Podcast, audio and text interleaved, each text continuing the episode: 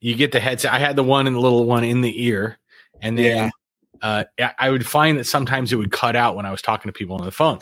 So I Yeah, have so this. yours was too, because that's that's why I took mine off. But it's just because I was having so much issues. People were like, um, "I could barely hear you. I could barely hear you." And it's like this is happening way too often. Well, if it's here, but I would like lean back and put my head up, and it would cut out. It's some of it's some of me moving. In, in fact, it's probably all of me moving. But so I got the one that I have at home because it's Bluetooth. It connects to my cell phone, um, so it's much easier to. It's just a much better way of doing it at home. And thought so. I stuck the thing, the Bluetooth dongle in the handset here, and I've started using it here. But now I've got the little. uh Yeah. It's messing up my do, man. Um, just don't talk like this. Don't talk. I know. Keep my head up here, right?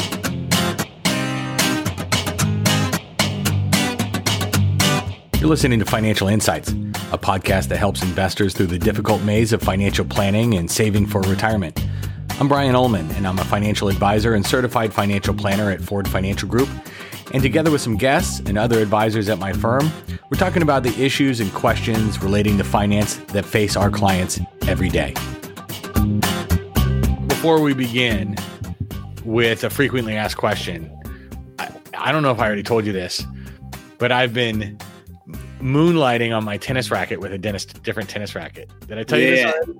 yeah. Oh man, I like I like the new used one I bought, and I'm struggling. I mean, I- there's nothing wrong with that. You just experiment and find out. Like Yeah, today, today's the first day I'm gonna try out my new pickleball uh, paddle. Um, I will tell you that pickleball paddle is is gritty compared to like my other one. My other one's not like a cheap, you know, it's not a cheap paddle. Yeah, But like I was feeling this one, I was like, wow, this is this has got some coarseness to it. well, I- So it's probably easier to adapt to a new tip pickleball racket than a new tennis racket. Oh yeah, yeah. the whole I, nine I- yards. I think the variance on tennis rackets, you know, size and everything is pretty pretty extreme. Like you can, like I've tried Nadal's, which is like, oh, Nadal's racket, like you know, it should be a good racket. I couldn't hit the ball with it. Like I mean, it's just so hard to like. Well, the both they're they're both the old one and the new one are are head. Uh, So I guess there's some of that consistency, but Sure. I, I'll tell you, we Well, I, uh, know, I was using Babel. I was using Roddick's Babolat. Then I went to the tried Nadal's Babolat, and like I couldn't do. I couldn't. it's do just it. too different, Yeah, it was way too different. and that's but you're still playing with Babylon, right? Yeah, I still play. I play with a ba- like another version of a Babolat. So like, you're, you're oh no, no, sorry, sorry. I've been I now I've been using Wilson. I've been using Wilson for the last seven or eight years. But I Oh. started off with Babolat for my first seven or eight years. Well, your forehand is top spin city, so keep doing what you're doing, man. It's, it's filthy. I Henry asked to go play pickleball this weekend, and so we went out for a little while on Sunday, and it made me sad. I was like, "You sure you don't want to bring the tennis racket?" He's like, "No, let's go try." I think he just wanted to try it because he hears about it, but yeah, which is maybe true of I'm everybody. limited. Like I said, I'm limited right now because I only ha- I now have two pickleball pals. But Yeah. Well, well, he's playing tennis tonight, so enough with the pickleball for him. I can't speak for you. yeah, Okay, well let's get let's get enough. Uh, this is a financial podcast, video, webcast, whatever it is that we're calling it, and so um, we will need to start an entirely different one if we want to talk uh, tennis and pickleball or tennis versus pickleball. Um, so we have a we, the frequently asked question we're starting with today um, is the well probably this is probably the single most often asked question of any financial advisor is how much should I be saving for retirement? Um, and it's hard. It's a hard. You you kind of got to answer this in different ways because there's always the caveat versus like the general. Yeah. Um, you know, a standard answer. Um, you know, everyone's going to be different. Is the first way you would probably caveat. well, it- it, it's an impossible question, right. right? If if you're spending ten thousand dollars a month versus two thousand dollars a month, well, you're going to need different things to bridge the gap. If you have a big pension or tons of social security between you and your spouse, like maybe you don't need to save as much. But that's that's where the math comes in, right? So, so I will say this. Um, I, I work with a, a retirement plan that has, you know, a thousand employees, and so I don't get to spend a lot of time with each individual. Not well enough that I'm going to know their own situation, right? Right. So you have to be able to answer some of these questions kind of broadly with, again, some kind of caveat. and that is probably one of the most frequently asked questions. You know, how much should I be saving, saving into this retirement plan? And my my general rule of thumb, I tell them, you know, you know, general rule of thumb, probably somewhere around 10 to 15 percent of your your earnings need to be going into a retirement plan. They have, you know, a, a plan where the employer gives them an automatic contribution. It's not a match; it's an automatic contribution. So I tell them, you know, you could back you could back into that. That counts as part of the ten to fifteen percent, but that is that is one of the rule of thumbs I will give out to them. Um, yeah. If I just have to spit out some kind of number without getting into details. Well, I think people want to say, "Oh, well, you need a million dollars to retire." Or a million dollars invested or saved, or you need five hundred thousand, whatever the number is, but it just doesn't. It doesn't work that way. I mean, you're talking as percentage, you're talking in per- terms of percentages of income and things like that. And that's really what you need to look at. I mean, if you, re- if uh, retirement is a cash flow analysis, yes. how much is coming in? How much is going out? So what's coming in? Is it pension, social security, rentals, income, whatever it is? Okay. Now, how much is going out? And yes, this requires a little bit of work to know. But if you have more going out than coming in, then you need to, when you retire, when you've stopped working, then you need to have saved enough to bridge the gap. Generally, they, uh, what is it? There's some dispute in our field, I guess you could say four to four and a half percent withdrawal rate on your investments is considered sustainable. Correct. So take 4% of what you've saved. If that income combined with social security, pension, and any other kind of income will get will meet your expenses, then you've got kind of a back of the napkin number on what you need to be saving. Um, yeah, going back to that million dollars, you know, in, in retirement, if you use the four percent rule, then you're, you're generally you're generating forty thousand dollars of income a year. You know, which, as you said, can be um, added to your social security, pensions, rental, whatever, whatever the other income sources are. Yep. Now, so that's so. I guess we're talking back in the napkin numbers. But this is where this is where we come in. At you're a certified financial planner. I'm a certified financial planner because m- more uh, analysis needs to be done, right? Because I'll just use this as an example. Forty thousand dollars ten years ago got you a whole lot more than forty thousand dollars does today with all the inflation that we've had over the last couple of years. So a lot of what you need to do is do things like inflate expenses, take health health insurance into account depending on when you're retiring. Do a social security analysis. Should you take? Should you wait? Um, uh, not just inflate your expenses, but also add in other things that aren't maybe baked into your expenses. Well, like goals change in retirement. People yeah, also have, have getting married. You're gonna need to buy a new car. I'm sure a few times in retirement. Um, people have expectations in terms of what they want to give to you know maybe heirs uh, when they yeah. pass away and so therefore they don't want to to dive too deeply into assets while other people are fine with it yeah it's more than just making sure you can pay the right. pay the uh the the cable bill or whatever cell phone bill um well, that's good. I mean, I think that's a good place to start this kind of answer to the question. Um, because the answer to the question is how much you need to retire. And the answer, I guess, is, is, to whatever you need to bridge the gap between what you have coming in and what you have going out when you're done working.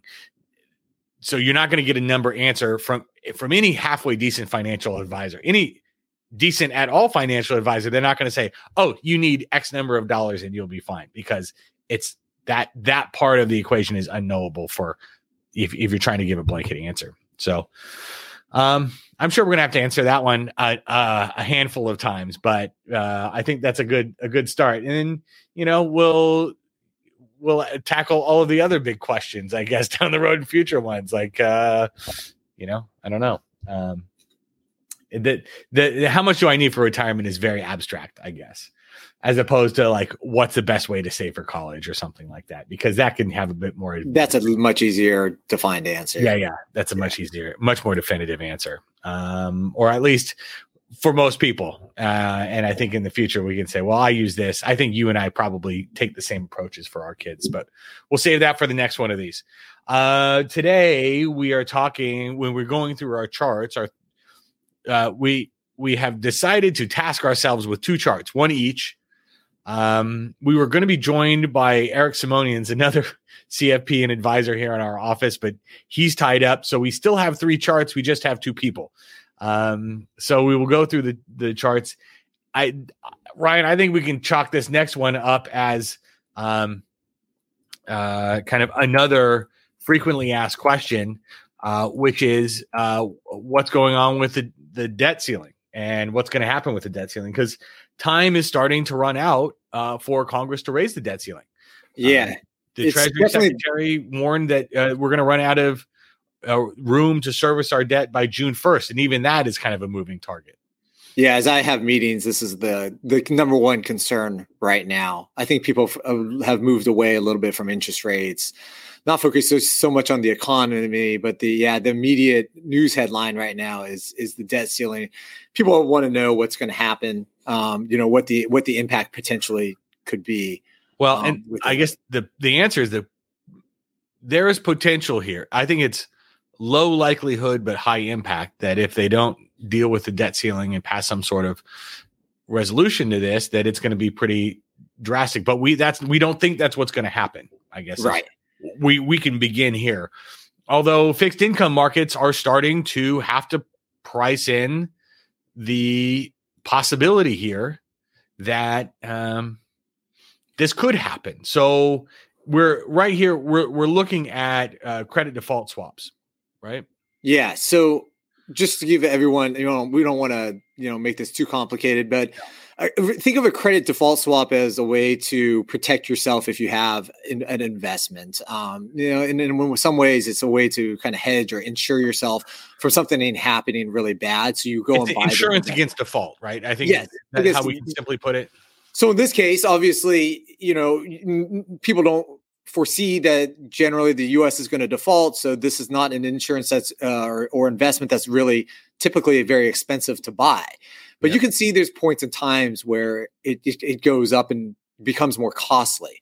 Um, 2011 was you know a, a, time somewhat similar to to this time where we had issues and we, and we defaulted and we defaulted yeah and the cost the cost you know went went up for the the price of a credit default swap and so this is just kind of a way to look and see you know is insurance or this this mechanism to hedge your risk does is it becoming more expensive and as you can see by the far right side of the chart it's been more expensive than it ever has been in, in you know the last you know 14 14 15 years um, and you know so it is becoming a concern for the financial industry that you know these these instruments are being bought right now. Yeah, well, and you mentioned that 2011 was when this really came to a brink. We got on the we were on the brink, and maybe even one could argue tipped over. The U.S. credit rating was downgraded, but I think there were some tricky maneuvers that kept us going and kept us from technically defaulting. Um, and the deal got done not in the 11th hour, but in the 11 and a half hour or yep. you know, one tick to midnight. Um, but we can go back to 2011 and see what went on. One could argue over the last 12 years, we've amassed quite a bit more debt at, at, at cheaper levels. And so the implications could be worse here. But at least this is this is what happened to the indices um, during the debt ceiling crisis in 2011. So I could this provide a bit of a roadmap? Roadmap? What do you think? Yeah, I think it gives you an idea of kind of the knee jerk reaction that the markets can make when headline news takes over. People are uncertain. And uh, as we always know, the market hates uncertainty. Sure. And this is kind of where we are today with we don't know what what uh, what's going to happen in Washington, the time frame in which it's going to happen. Yep. Um, you can kind of see here really the large stocks in the US held up at least better. Everything was going down. Yeah. So let, let me let me jump in here because if someone is just listening to this and not actually watching this video, uh, what you would have what you I'll try and link to the show notes in the podcast, but uh, the the Nasdaq was down more than 13%. The S&P 500 was down we'll call it for 19 and a half, nearly 20%. Uh, I think op- you could take the optimistic view and say those outperformed small caps, which were down anywhere between 25 and 30%. Um, between uh, April and October of that year. But that is that's that's getting crushed. Yes, right? yes. Uh, uh, you know the riskier element of being a small company um, was what got punished the most this last time you can draw correlations and say that the scenario of 2011, the debt crisis, and we're having a debt crisis now is is, is similar. Um, can't always just say that the same game plan or the same you know stocks that did the best you know over 10 years ago is going to play out the same way that it is today. That's that's a questionable you know thing to to try to predict as we know the market's unpredictable um and we'll just have to we'll have to see you know how how this plays out. Because again we know the nasdaq has had its troubles and you know last year but has been doing really well this year and yeah. it, it's hard it's hard to know what's going to happen in this next few weeks. Yeah. Yeah. And it's not like um 2009 and 10 were good for markets and so you got two years of a pretty good run but it was also coming off of a, a nuclear bomb size hole from 08 or you could argue the end of 2007 all of 2008 and beginning of 2009 so um, we're coming off of a pretty big hole last year but it's not i i, I don't know. It would it wouldn't would it surprise you if the s&p lost 10% if we got really close to the debt ceiling I think 10% seems like a, it's a, probably a fair number. Some of these numbers that are on this chart are, I think, a, a, bit larger than I would expect, especially well, yeah, after a year. Uh, yeah, after a year like last year where we were down to to combine that with these seems seems a bit a bit drastic. Yeah. Well, and as my old law school professor likes to say, if we slice the bologna thinner, you can take a look at the sector returns and they tell a little bit of a different story. What do you know? Financials performed the worst the worst from their April highs to the October lows in 2011. If we're looking backwards, down more than 30%.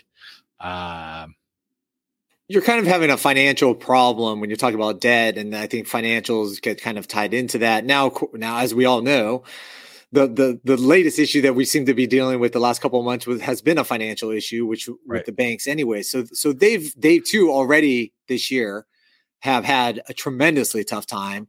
Um, you know, and so I, it's hard hard to say whether they're going to be the ones that are going to go down the most if we do run into problems with the, this current debt ceiling. But you can see like consumer staples, the things that you got to be buying. Um, those are what people flock to in terms of of stocks because they are going to be the least affected as companies. Yeah, yeah. Defensive sectors, utilities, consumer staples uh, came away Healthcare. relatively unscathed um, offensive cyclical sectors, obviously led by financials, were were easily the worst. Um, I don't know. It this I, that's why I say this is I think unlikely because the results would be. I don't know if catastrophic is the word, but man, this is like it's self inflicted and it would really, really hurt not just investors, but everybody and the country for, for, that matter. Well, there's a set there's a sediment to this too. If we go past uh, or we actually do default, even if we default by say a day or two days, right? In a short amount of time, it's like you have egg on your face. Um, and there's also the credit rating, uh, rating agencies that get involved in this, and you know, you know how they how we are now perceived going forward can be different um, because again, we decided to default versus getting this fixed before before before it actually happened. Yeah. Um, I get I and I, I think it's not just as if things are going to go well and then go bad once we hit if we get close or hit the debt ceiling. With every day that passes, the screws are going to get turned more and more, certainly by markets um, and in swaps. You're going to see it. You're going to see the the the pressure begin to intensify a bit. Um, there is some grumblings, or there were over the weekend, that a deal is largely struck, but now we need to go through all the political theatrics to get us there, which is uh, encouraging and a pathetic political commentary all in the same stroke. Um, but it's about about what politics is, though. Um, for us right now is that yeah, if they have yeah. they have a deal that they can be reached, but they got to go through the strokes to to, to uh, save face and do what yeah. they need to do because well, that's what politics is. Let's let's be crystal clear like Congress created a budget and they're financing it through debt, but now they don't want to pay for the checks they already wrote. This is not about our ability to pay. This is about our willingness to pay.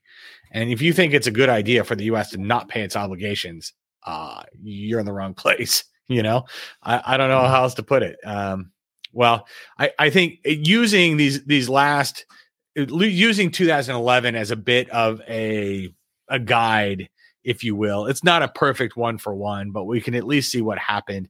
Maybe this could provide some context and create some expectations where you can say, hey, we've had a good run. We could very easily give it all back in one shot on the equity side. if this doesn't get done. So you need to prepare for that possibility. Um, I haven't had people running for the exits yet. I don't know. Have you? No, there is actually a, a, flip side. We don't have a chart or uh, any graphics to, sh- to show um, what happened after um, in the second half of 2011. But you know, as things were resolved, the markets did come back. the The year as a whole was actually flat. Um, yes. What we lost quite a bit in the middle. But 2011 and 2013 also were not great years. I think 13 was when we had the Gret. The was that Greece yeah, yeah. Defaulting, the Germans wanting to loan the Greeks more money on the on the contingency that the Greeks started acting more German. it, was, it was quite a time coming out. But you know, it took years to flesh out what went on in 08, right? And now it's taking years to flesh out what went on in 2020. Um, even though we didn't have a bad year in markets, like the just the the distortion that has come from the great financial crisis and then COVID it, it just takes years to wash out. And this is, I think, one of those things where it's going to take it's this is part of the process, unfortunately. Right. Um, okay. What are we reading, watching, listening to?